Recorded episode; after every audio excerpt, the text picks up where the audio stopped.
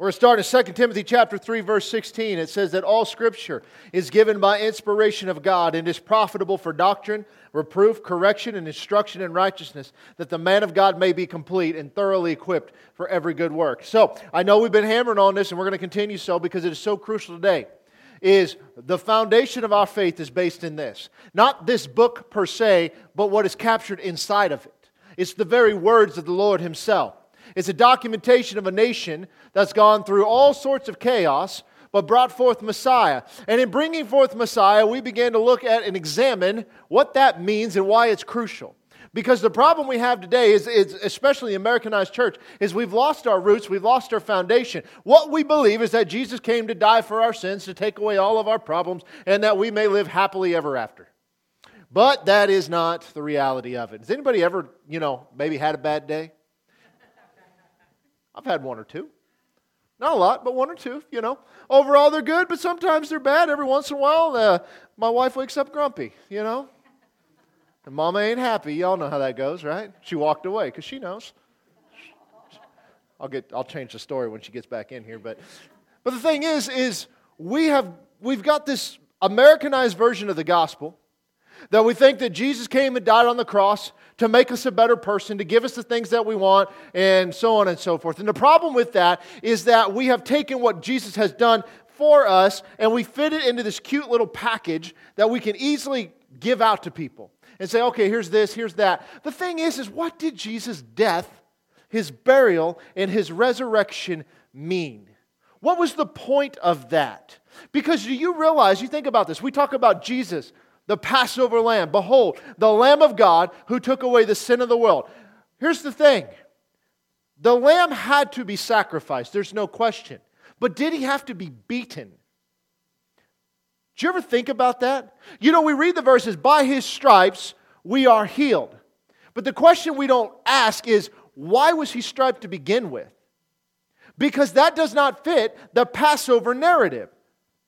They did not take that cute little Passover lamb and bring him into their house and get to know him and love on him leading up to the 14th of Nisan. And then they beat the fire out of him before they killed him. That's not what happened. It was very peaceful, actually, if slitting the lamb's throat is considered peaceful. You know what I mean. So, what did Jesus do?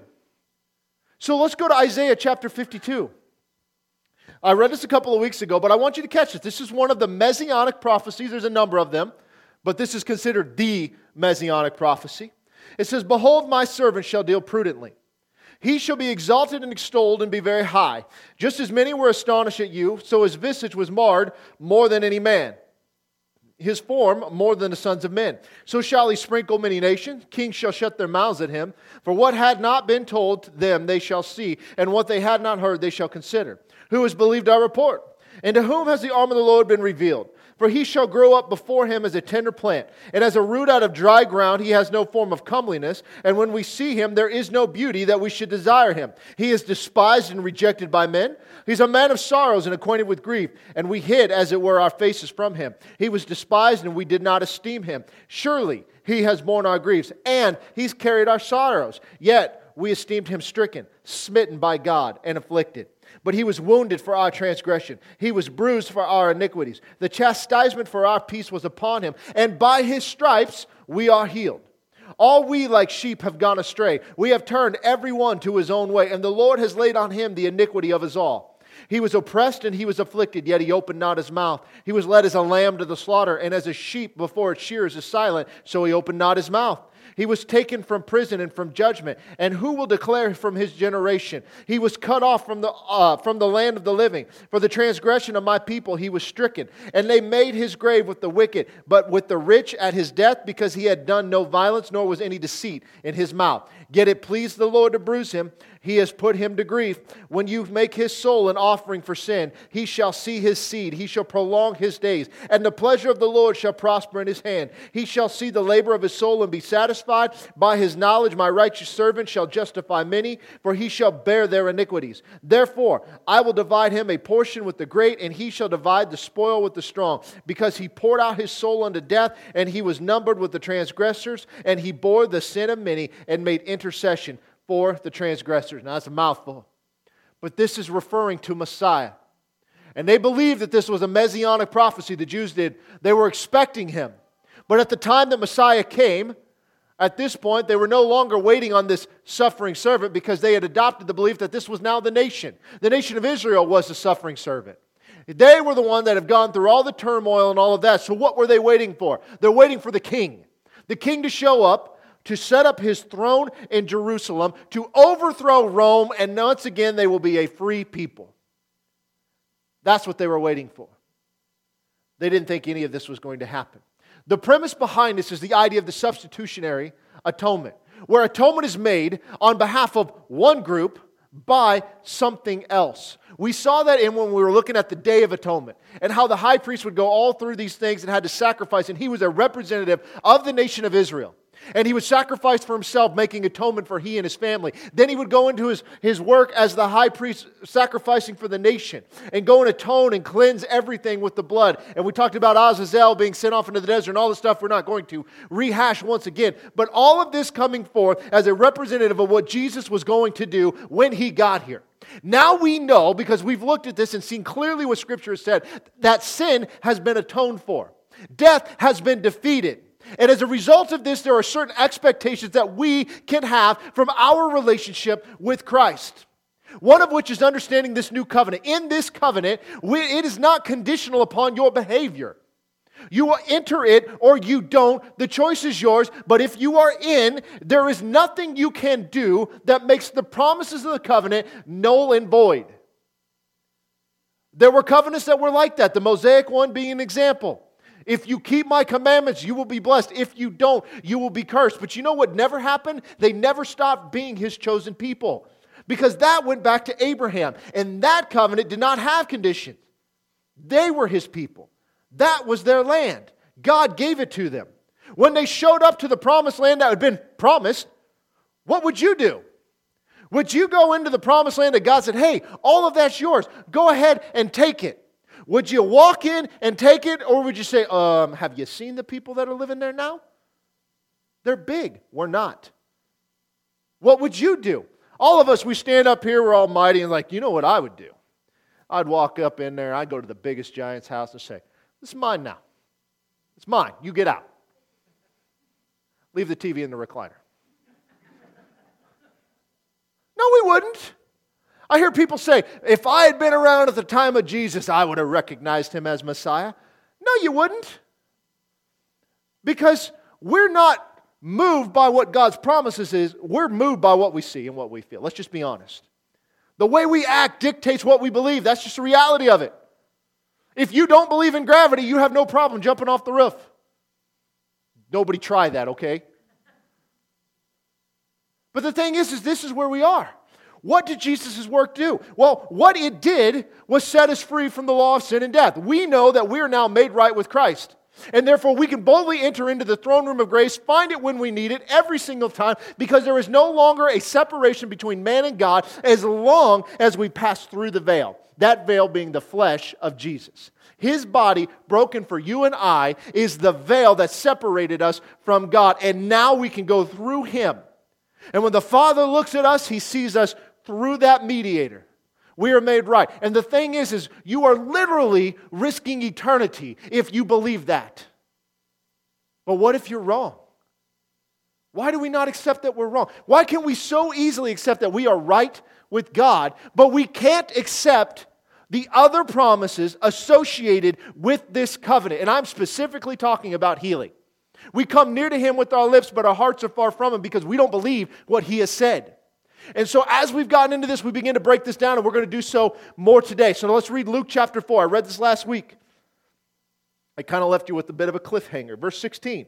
So, he came to Nazareth where he had been brought up. And as his custom was, he went to the synagogue on the Sabbath day and stood up to read. And he was handed the book of the prophet Isaiah. And when he had opened the book, he found the place where it was written, The Spirit of the Lord is upon me, because he has anointed me to preach the gospel to the poor. He has sent me to heal the brokenhearted, to proclaim liberty to the captives, recovery of sight to the blind, to set at liberty those who are oppressed, to proclaim the acceptable year of the Lord. Then he closed the book and he gave it back to the attendant and sat down. And the eyes of all who were in the synagogue were fixed on him. And he began to say to them, Today this scripture is fulfilled in your hearing. So all bore witness to him and marveled at the gracious words which proceeded out of his mouth. And he said, Is this not Joseph's son. Now, I went into what was going on here because we, we don't understand this to the custom, but remember, each family had a Torah portion uh, and a prophet that they would be responsible for from the time of Ezra.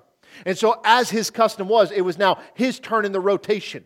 He did not ask for the book of Isaiah. He did not say, Hey, can you bring me that scroll? They handed it to him because it was his family's responsibility to read it at this time. Then he stands up, he reads the portion that he wanted to, and then he sat down on what seat? The seat of Moses. The seat of Moses reserved for Messiah. That's why everybody's staring at him. Okay? And so, in doing so, he has now declared, Guess what? I'm here. Everybody's like, wait a minute, ain't that Joseph's son? He has now made a declaration. The declaration being is that this messianic prophecy in Isaiah 61 is now fulfilled in your hearing. Here's the problem He has yet to have done all of these things, He hasn't done them yet. And so, what do we do with that? What does He mean that today the scripture is fulfilled in your hearing? Well, we know that when the, the way we must read Scripture is in the lens of which they read Scripture. In other words, the way things were captured meant something to them. When you write a letter to somebody, if you have a terminology that you use all the time, those who are close to you know what you mean by it. Those who aren't may not have any idea. Okay? We all have them. Do you know what my mother's was? My mother would end every argument with, Welp, there you go. Now, as you guys know, I'm a classic overthinker. I overanalyze everything. I think on words and I'm thinking, that's not a response. That's not an argument. And that was her way of just, we're just going to shut this thing down. But that was a sign to me. Had enough, boy. Proceed with caution. Sometimes I did and sometimes I didn't. But the thing was is I knew what it meant. For me, you'll hear me say this all the time. You'll ask me, hey, do you want something? I say, no, I'm good. Right? And I, I may have told you guys this, but I was in the Philippines. They would come up and they say, Pastor, would you like a cup of coffee? I'm like, oh, I'm good. Would you like something to eat? I'm good. Right? Y'all know what I mean? I don't want nothing. I don't need anything. I'm in a perfect satiation point in my life. All right? I could live off reserves for months and not miss a beat, right? And finally, one of them asked, What do you mean you're good? I said, Well, you call those things that be not as though they were. No, I'm just kidding. That's not what I said. They had no idea what I meant. They just assumed maybe I was a little arrogant, a little cocky, like, oh no, I'm good. I mean, you're okay, but I'm good. You know, they had no idea. And I never even thought about it. But that's the problem. We do the same thing in Scripture. We read these things and we think we know what they mean, but we never stop to ask, what did it mean to them? Because the one thing you'll pick up on is there's certainly cultural nuances that are in there, but also when we read in the New Testament a quote from the Old Testament, they are now giving us an interpretation of it. We can understand it in that lens. So, in Isaiah chapter 35, verse 4, we see another confirmation of what Messiah is going to do. Isaiah chapter 35, verse 4 Say to those who are fearful hearted, Be strong and do not fear. Behold, your God will come with vengeance, with the recompense of God. He will come and save you. Then the eyes of the blind shall be opened, the ears of the deaf shall be unstopped. The lame shall leap like a deer, and the tongues of the dumb sing. For water shall burst forth in the wilderness and streams in the desert. Is that not what Messiah came to do? Absolutely. Does that line up with what we just read in Luke 4, what we saw in Isaiah 61? Absolutely. Does that line up with what Jesus actually did in his time here on earth? Absolutely.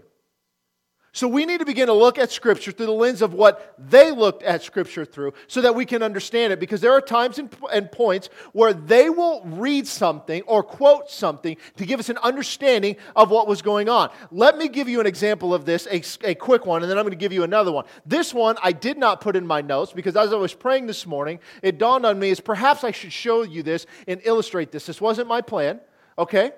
But we're going to do something new. Some of you maybe have never experienced this before, so we're going to learn and grow together. We are going to turn in our Bibles to Acts chapter 1.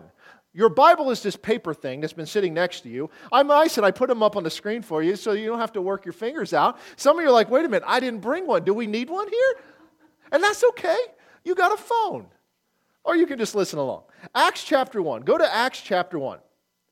Now, what do we know about Acts chapter 1? Acts chapter 1 is picking up at the end of the gospel where Jesus tells everybody, I want you to go wait in Jerusalem until the Spirit comes upon you so that you are endued with power from on high. Why were they waiting to be endued with power from on high? They got a big job to do. They can't do it in their own strength. So they need to go forward underneath the power of the Holy Spirit to perform what Christ has told them to do to spread the gospel to all the world with signs following. Now, once Jesus has ascended, they're sitting there amongst themselves and they're having a conversation. Peter seems to be in charge at this point. Look at verse 15. Acts chapter 1 and verse 15. It says, And in those days, Peter stood up in the midst of all the disciples Altogether, the number, number of names was about 120 and said, So, how many people are there? 120. Very good. Men and brethren, this scripture had to be fulfilled, which the Holy Spirit spoke before the mouth of David, uh, by the mouth of David, concerning Judas, who became a guide to those who arrested Jesus. Now, stop. So, according to what Peter is saying, David said something inspired by the Holy Spirit directly about Judas. Is that not what we just read? Did David know Judas? No, they never met. That's because there were several hundred years between them. Okay? So, whatever this is, this is interesting. Verse 17. For he was numbered with us and obtained a part in the ministry. Now, this man purchased a field with the wages of iniquity, and falling headlong, he burst open in the middle, and his entrails gushed, gushed out. And it became known to all those dwelling in Jerusalem, so that the field is called in their own language Akel Dama, which is field of blood. For it is written in the book of Psalms. Let his dwelling place be desolate, and let no one live in it, and let another take his office. Therefore, of these men who have accompanied us all the time that the Lord Jesus went in and out among us, beginning from the baptism of John to that day when he was taken up from us, one of these must become a witness with us of his resurrection. And they proposed two Joseph called Barsabbas, uh, eh, who was surnamed Justus, and Matthias. And they prayed and said, You, O Lord, you know the hearts of all uh, show which of these two you have chosen to take part in the ministry and the apostleship from which Judas by transgression fell, that he might go to his own place. And they cast their lots, and the lot fell on Matthias, and he was numbered with the 11 apostles. They're looking for number 12, right? They need to replace number 12.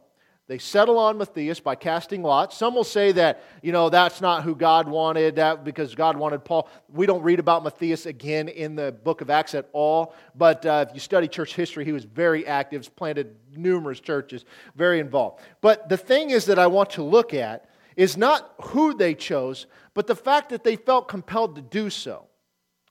Because they said it was from the mouth of David, who wrote the Psalms, the majority of them about Judas specifically. It was, let his dwelling place, verse 20, be desolate and let no one live in it, and let another take his office. Now, these are two different Psalms. Now, we're going to do something that a lot of people don't. We're going to go look at those Psalms because you're going to see very clearly they are a reference to Judas. So, the first one is in Psalm chapter 69. You may have footnotes, and if you do, that's why they're there. They tell you where to go. Psalm chapter 69. We're not going to read this whole thing. Verse 25 is where it is. But let me, let me just start at verse 22 to catch a little context, okay? Let their table become a snare before them, and their well being a trap. Let their eyes be darkened so that they do not see, and make their loins shake continually. Pour out your indignation upon them, and let your wrathful anger take hold of them. Let their divine place be desolate. Let no one live in their tents, for they persecute the ones you have struck and the talk of grief to those you have wounded. Add iniquity to their iniquity, and let them not come into your righteousness. Let them be blotted out of the book of the living and not be written with the righteous. Did you catch the part about Judas? Neither did I. So, we see the quote there. Let's go to the other one Psalm 109. 10, Psalm 109, verse 8.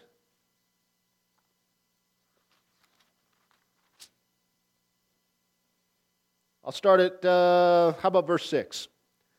Set a wicked man over him and let an accuser stand at his right hand. When he is judged, let him be found guilty, and let his prayer become sin. Let his days be few, and let another take his office. Let his children be fatherless, and his wife a widow. Let his children continually be vagabonds and beg. Let them seek their bread also from their desolate places, and so on, and so on, and so on. Did you catch the part about Judas? Neither did I. Isn't that interesting? Because here's what we know Peter knew the scriptures. Peter was filled with the Holy Spirit because Jesus breathed on him, said, Receive the Holy Spirit. Wasn't endued with power from on high yet. And the other part is, is we know that Jesus opened up their eyes to the scriptures so that they could understand in a way that perhaps nobody ever again has. Why would he take these two obscure Psalms and apply them to Judas? My guess is because that's what the Holy Spirit intended for them to be. Do you see how we, if you were reading those Psalms, when we read the messianic prophecies, it's pretty clear because we have foresight, or hindsight, I should say. But when we read that, there's nothing about that. It screams like Judas, no doubt, right? There's nothing there. The context doesn't make sense. But yet, the interpretation and the inspiration of the writers of the New Testament is showing us what is going on here. Do you guys see that? It's important to get that going forward. Now, let's move on. Hebrews chapter 11, verse 6. It says, But without faith it is impossible to please him. For he who comes to God must believe that he is, and that he is a rewarder of those who diligently seek him. Now, what did we just read? We just read a passage that gets quoted oftentimes. Can you please God without faith? No. It's impossible. Because what is faith? Faith is not blindly believing, faith is putting your hope your trust in what He has done. Without faith, it's impossible to please Him. Whoever comes to God has to believe that He is. Now, what does that mean? That's interesting, isn't it? Because remember what He said to Moses tell them that I am sent you. You see, He's all encompassing, He's everything. You must believe that He is. You must believe that He exists. You must believe that He keeps His promises, that He is who He says He is.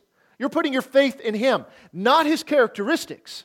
His characteristics are the overflow of who He is. You will know them by their fruit, right? You recognize a tree based off of what's hanging on the branches, be it the leaves or an actual fruit. But the fruit is not who it is. It doesn't try to produce apples, its essence is a tree that produces apples. Does that make sense? Am I confusing anybody? I'm just making sure you're getting this. So we're not putting our faith in God's characteristics, we're putting it in Him. So you have to believe that He is, and He's a rewarder of those who diligently seek Him. Diligently means that we are not happening across different things. I get my Bible time in here and there. I go to church once in a while. I spend time praying every now and again. There's an intentionality to diligently seeking after the Lord. In other words, God is not a part of my life, God dictates my life. Every day, every morning, I wake up God, what are we doing today? Where are we going today? Who am I speaking to today? Instead of we do everything else and we try to squeeze some God time in every once in a while. We have to believe this. It's in His Word. So if those, this passage is true, that we know that God will reward those who diligently seek after Him, as long as we believe in what He has said and what He has done and who He is, right? So now let's look at Matthew chapter 4. Here's another one. Another use of the Old Testament, which is interesting. Matthew chapter 4, verse 1. Now, this is where Jesus being temptation. There are three temptations going. We're only going to look at the first one. Okay? Understanding this, this is sort of a supernatural undoing of what the Israelites got wrong. Because he specifically references things that they had done where they did not believe that he was. They doubted what God was going to do, even though he had taken them through the Red Sea got them out of Egypt. Everything he said he was going to do, they still continue to doubt him and murmur against him. Here we go Matthew chapter 4, verse 1. Jesus was led up by the Spirit into the wilderness to be tempted by the devil. And when he had fasted 40 days and 40 nights afterwards, he was hungry. Now, when the tempter came, he said, If you are the Son of God, Command that these stones become bread. And he answered, It is written, Man shall not live by bread alone, but by every word that proceeds from the mouth of God. What was his response? He quoted Scripture. Okay? Again, we're going to do something that most people won't do. Let's go look at that Scripture. Let's see what it says. Let's look at the context of it. How about that? Because he is using this to overcome a temptation. Well, does that mean we can too? Let's look at it. Deuteronomy chapter 8, verse 1. Every commandment which I commanded you today, you must be careful to observe, that you may live and multiply, and go in and possess the land of which the Lord swore to your fathers. And you shall remember that the Lord your God led you all the way these 40 years in the wilderness to humble you and to test you, to know what was in your heart, whether you would keep his commandments or not. So he humbled you, he allowed you to hunger, and he fed you with manna, which you did not know, nor did your fathers know. What is manna? Spread from heaven that he might make you know that man shall not live by bread alone. Well, that sounds familiar, doesn't it? But man lives by every word that proceeds from the mouth of the Lord. And that there is the key. Do you need bread to live? Yeah, take that, keto. Right? We're intended to eat them carbs. I bet there was gluten free manna. I guarantee it. It's not that we don't live at that, but what makes man live? Every word that proceeds from the mouth of the Lord. What is this? Every word that proceeded from the mouth of the Lord. What did we hear this morning? A word that proceeded from the mouth of Connie that originated from the Lord. Okay? What do we live by? we must believe that He is, and He's a rewarder of those who diligently seek Him. All Scripture is given by inspiration of God. Do you guys see how crucial this is? You see, how did Jesus view what we call the Old Testament? These were the words of the Lord. He used them in defense against the enemy. He was being tempted with hunger, Fair enough, 40 days, that's a long time. And he overcame them by the word of the Lord. Because what does man live by? How do we live? We live with this, not by this. And that is a problem.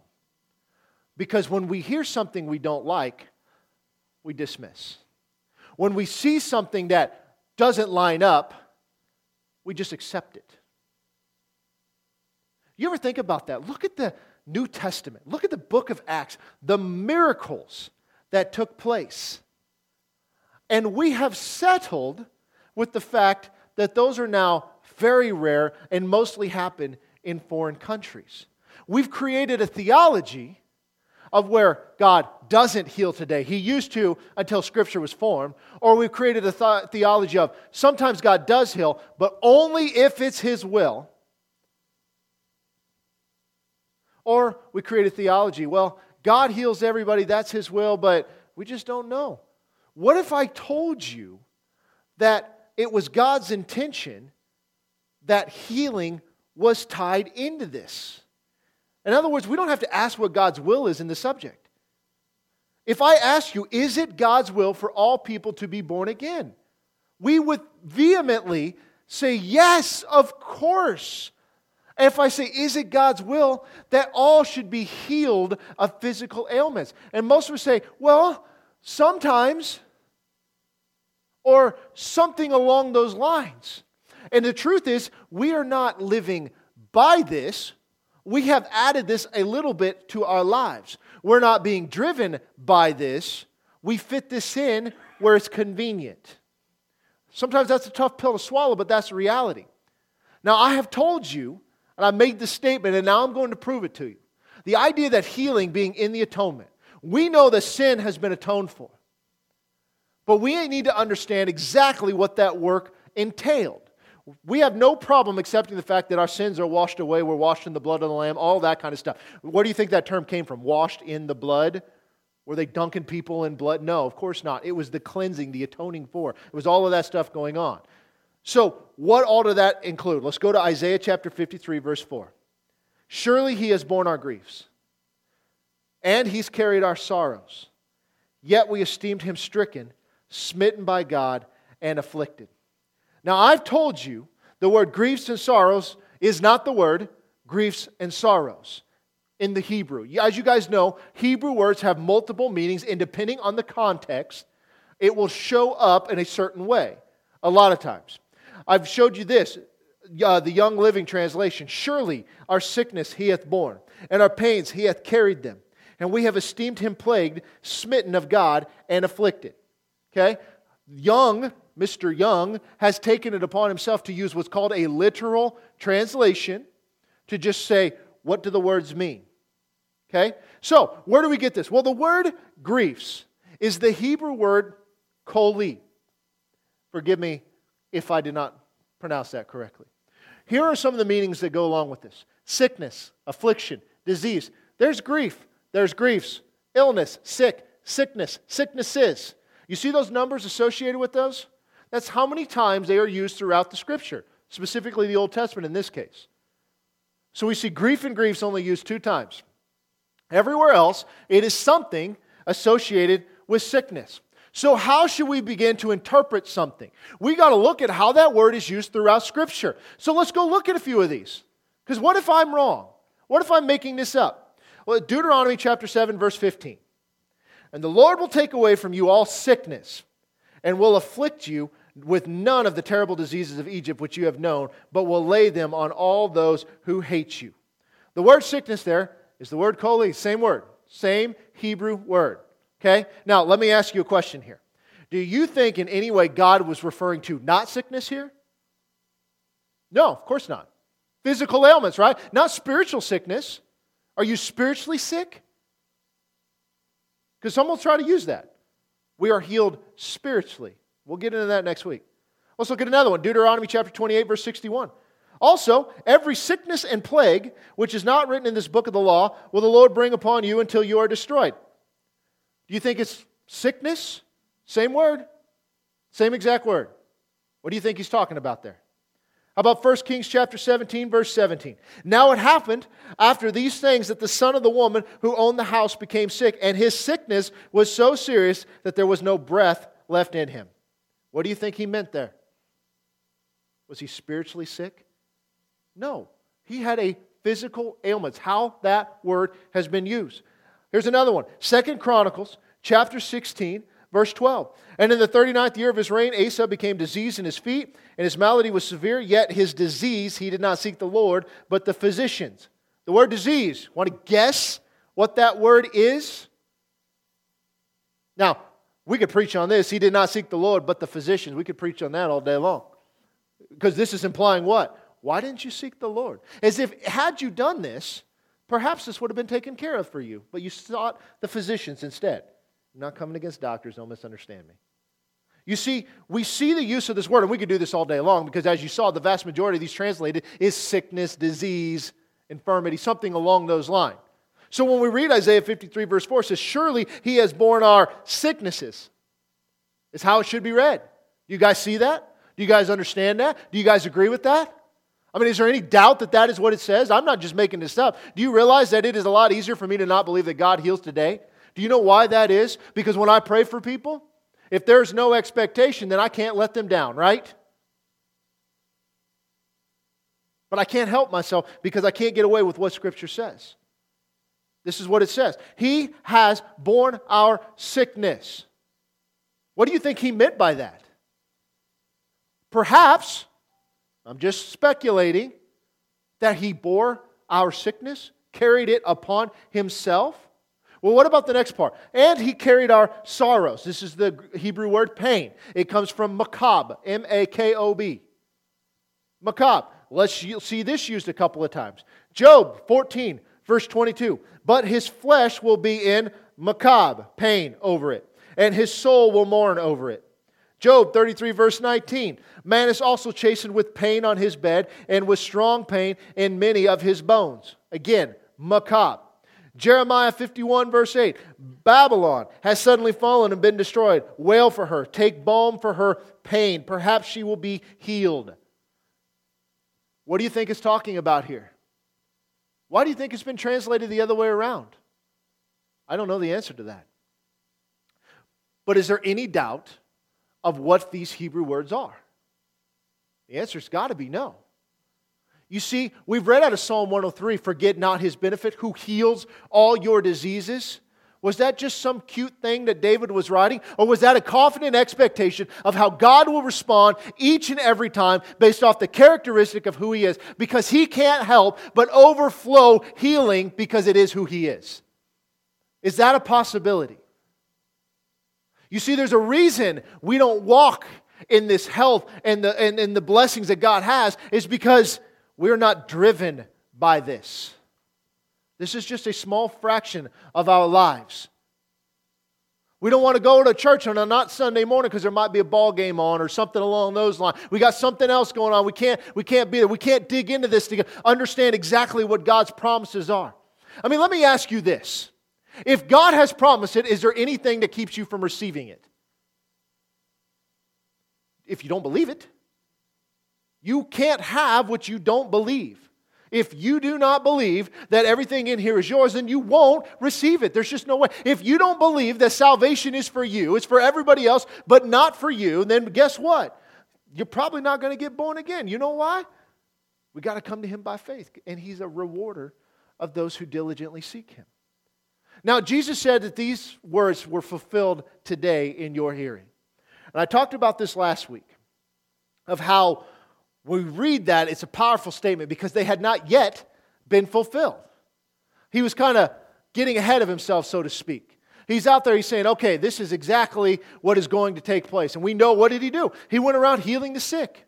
As you guys will see in the weeks to come, he would go, he'd preach the gospel, he'd teach the word, he'd heal the sick. Those three things everywhere he went. Almost like he's creating a pattern for us to follow. I don't know. But how they read Scripture matters, and how they interpret things matter. Because the book of Matthew, the book of Luke, the, the book of Romans was not written to you, it was written for you, but it was written by somebody to a group of somebodies uh, with a specific context included. And then you take the fact that these guys had their eyes open to the scriptures and an understanding that we probably don't have today. And because of that, when they use an Old Testament passage, we can bank on it that it's correct. Is there any doubt that Jesus believed that the Old Testament was the inspired Word of God? If he didn't, I don't know why he quoted it so much. How about the rest of the writers in the New Testament? Do you realize they quoted it a ton? Do you realize that in the book of Revelation alone, there are over 800 either direct quotes or allusion to Old Testament passages? That's a lot. And that's the weirdest book out of all of them. There's some crazy stuff. So, if that is true, how should we look at Scripture? I think we should look at it the way they did. So, do you guys believe, based off of what we have read so far, looking at Isaiah 53, that there's any doubt what God had included inside of the work of Jesus at the cross in the atoning sacrifice that he made, including healing. I hope you say, There's no doubt in my mind. I see that. Well, let me put the proverbial nail in the coffin, if you will, okay? Which is weird because we're talking about healing. Let's open the lid of the coffin and climb out of that sucker. How about that one? Let's look at Matthew chapter 8, verse 1. Matthew chapter 8, verse 1.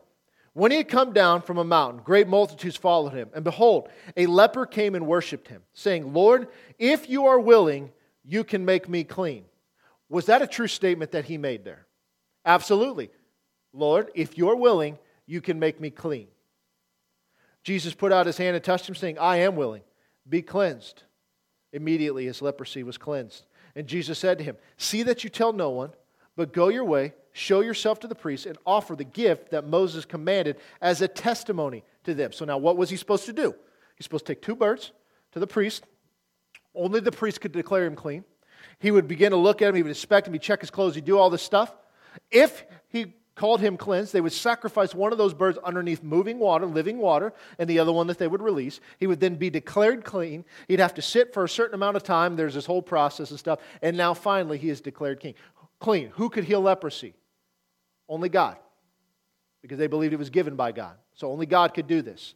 We don't have any examples in the Old Testament. Look at verse 5. Now, when Jesus entered Capernaum, a centurion came to him, pleading with him, saying, Lord, my servant is lying at home, paralyzed, dreadfully tormented. Jesus said, I'll come and heal him. You notice that he didn't ask him to come. He's just telling a story. What was Jesus' response? I'll come and heal him. Right? The centurion answered, said, Lord, I am not worthy that you should come under my roof. Is that a true statement? Technically, yeah. Jesus isn't supposed to go under his roof. But only speak a word, and my servant will be healed. I also am a man under authority, having soldiers under me. And I say to this one, Go, and he goes, and to another, Come, and he comes, and my servant, uh, to my servant, Do this, and he does it. When Jesus heard it, he marveled and said to those who followed, Assuredly I say to you, I have not found such great faith, not even in Israel. And I say to you that many will come from the east and west and sit down with Abraham, Isaac, and Jacob in the kingdom of heaven. But the sons of the kingdom will be cast out into outer darkness. There will be weeping and gnashing of teeth. And Jesus said to, her, to the centurion, Go your way, as you have believed, so let it be done for you.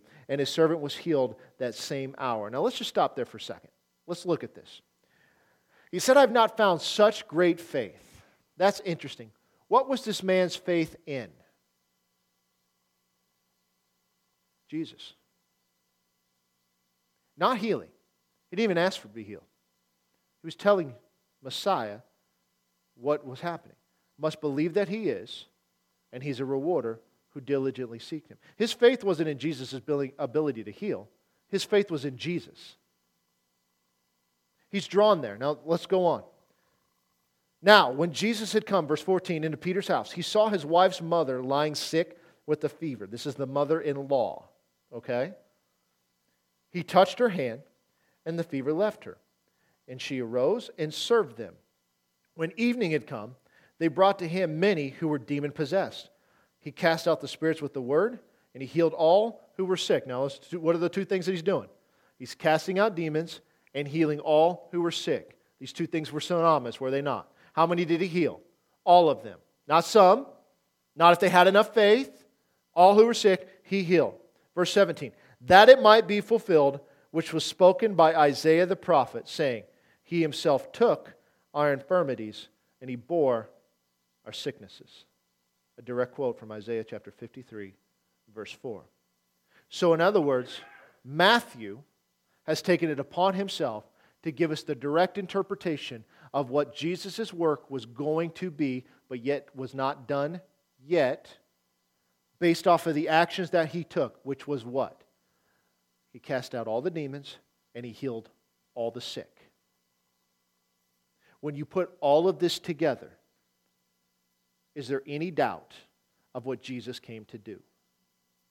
There can't be. We must allow Scripture to interpret Scripture, not our experience, not our previous teachings, not our denominational backgrounds. Scripture has to interpret Scripture. When it says that after healing all of these people, it was to fulfill what was spoken by Isaiah, there can be no doubt what that means in Isaiah. Is that fair? Do you guys see this? Now, here's the thing Had the atoning work been done yet? Not yet. He's laying all of this out ahead of time because all of that is about the atonement of what Jesus did. What I'm telling you guys is that with the promise of eternal life and salvation, the atoning work that Jesus did for us, the reason the veil was torn is because the presence of God was no longer there. It had a new temple. And now we boldly enter into his throne room because that veil was the flesh of Jesus. It no longer separates us from God. That work has strings attached to our benefit. Not do these things or whatever. It is for our benefit. What I'm telling you is that we need to get back to believing God's promises. We got to quit making excuses of why we can't do something, why we can't act in a certain way, why things don't go the way we want them to. We need to get back to the promise of God. What would happen if we just simply took God at His word and acted as if every word He said is true? Would we be different today than any time before in our past. There is no doubt about it. The problem is we want to make excuses. I'm tired of it. We have got to step up. That's what you said today. We've got to fulfill the promise of God. What brings revival? Starts inside. We don't need revival for our sake. We need revival for the world's sake. To allow them see, to see the Spirit of God move in might and power. And you know how he does that? Through his people. If we don't believe this, why should they? If we can't consistently act like this thing is true, then why would they ever believe that it is? It's time we step up, church. We're going to begin to look at this healing thing a lot more in depth because there's a lot of questions, there's a lot of misnomers out there. One is it God's will to heal all? Because if it is, well, then why did Paul have an eye infirmity and why did he tell Timothy to take a little wine for his messed up stomach and all of that? What if I told you there's answers for all of those things? And it's not what you've been told. Would you believe me? I hope. You never know. Let's pray. Father, we thank you for your word. And we thank you that every promise is true in it. We can fully depend upon you and your promises because you have never, never let us down. Lord, while we may be moved emotionally and we may be moved physically, and, and Lord, may get our eyes off of you, you never move. You stand strong. You're always there. No matter what, Lord, we can depend on you.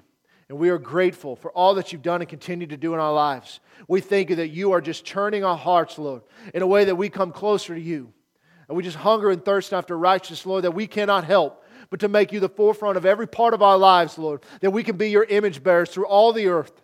Lord, taking your gospel, taking your spirit, taking the power that you have given us, Lord, to be your witnesses, Lord, everywhere we go. May we not back down. May we stand up strong. May we be an example to this lost and dying world. Lord, we thank you so much for what you've done and continue to do in our lives. May you be blessed by everything that we say. May you be glorified in everything that we do. Lord, in every aspect of our lives, we are so grateful to you. It's in Jesus' name we pray. Amen. God bless you guys. Have a great week. We'll see you Wednesday.